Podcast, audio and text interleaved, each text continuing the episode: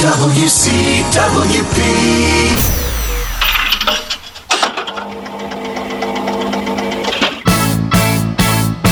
This song we let be.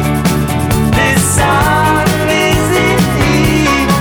This song is for you and Welcome to This Song and the stories behind the songs, the who, what, when, where, why, and how of our music.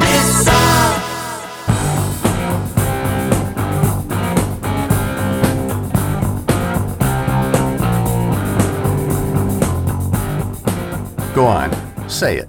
That's right.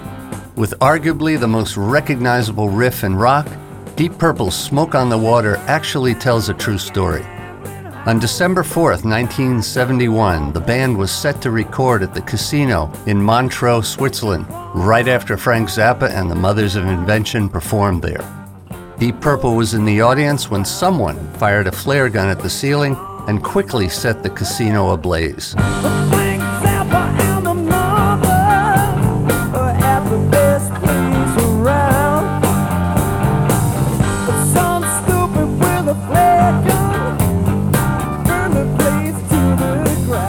The next day, the band watched as the fire died down and created a layer of smoke on Lake Geneva.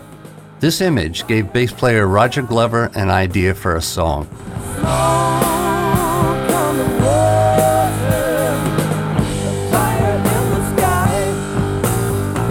Lead singer Ian Gillan wrote the lyrics, and guitarist Ritchie Blackmore was responsible for that riff. It was the last track they recorded for their Machine Head album. Released as a single one year later, it took off and is regarded as their biggest song.